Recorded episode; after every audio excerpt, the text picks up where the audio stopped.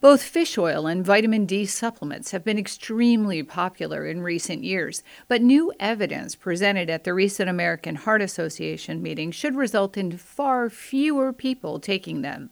That's according to Roger Blumenthal, a preventive cardiologist at Johns Hopkins.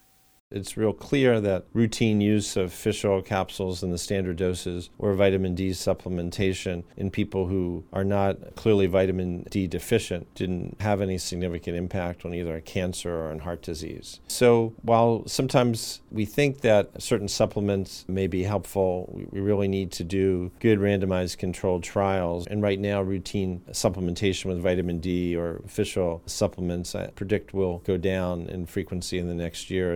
Blumenthal says no harms appear to be related to taking the supplements, but health benefits are lacking in rigorous studies. At Johns Hopkins, I'm Elizabeth Tracey.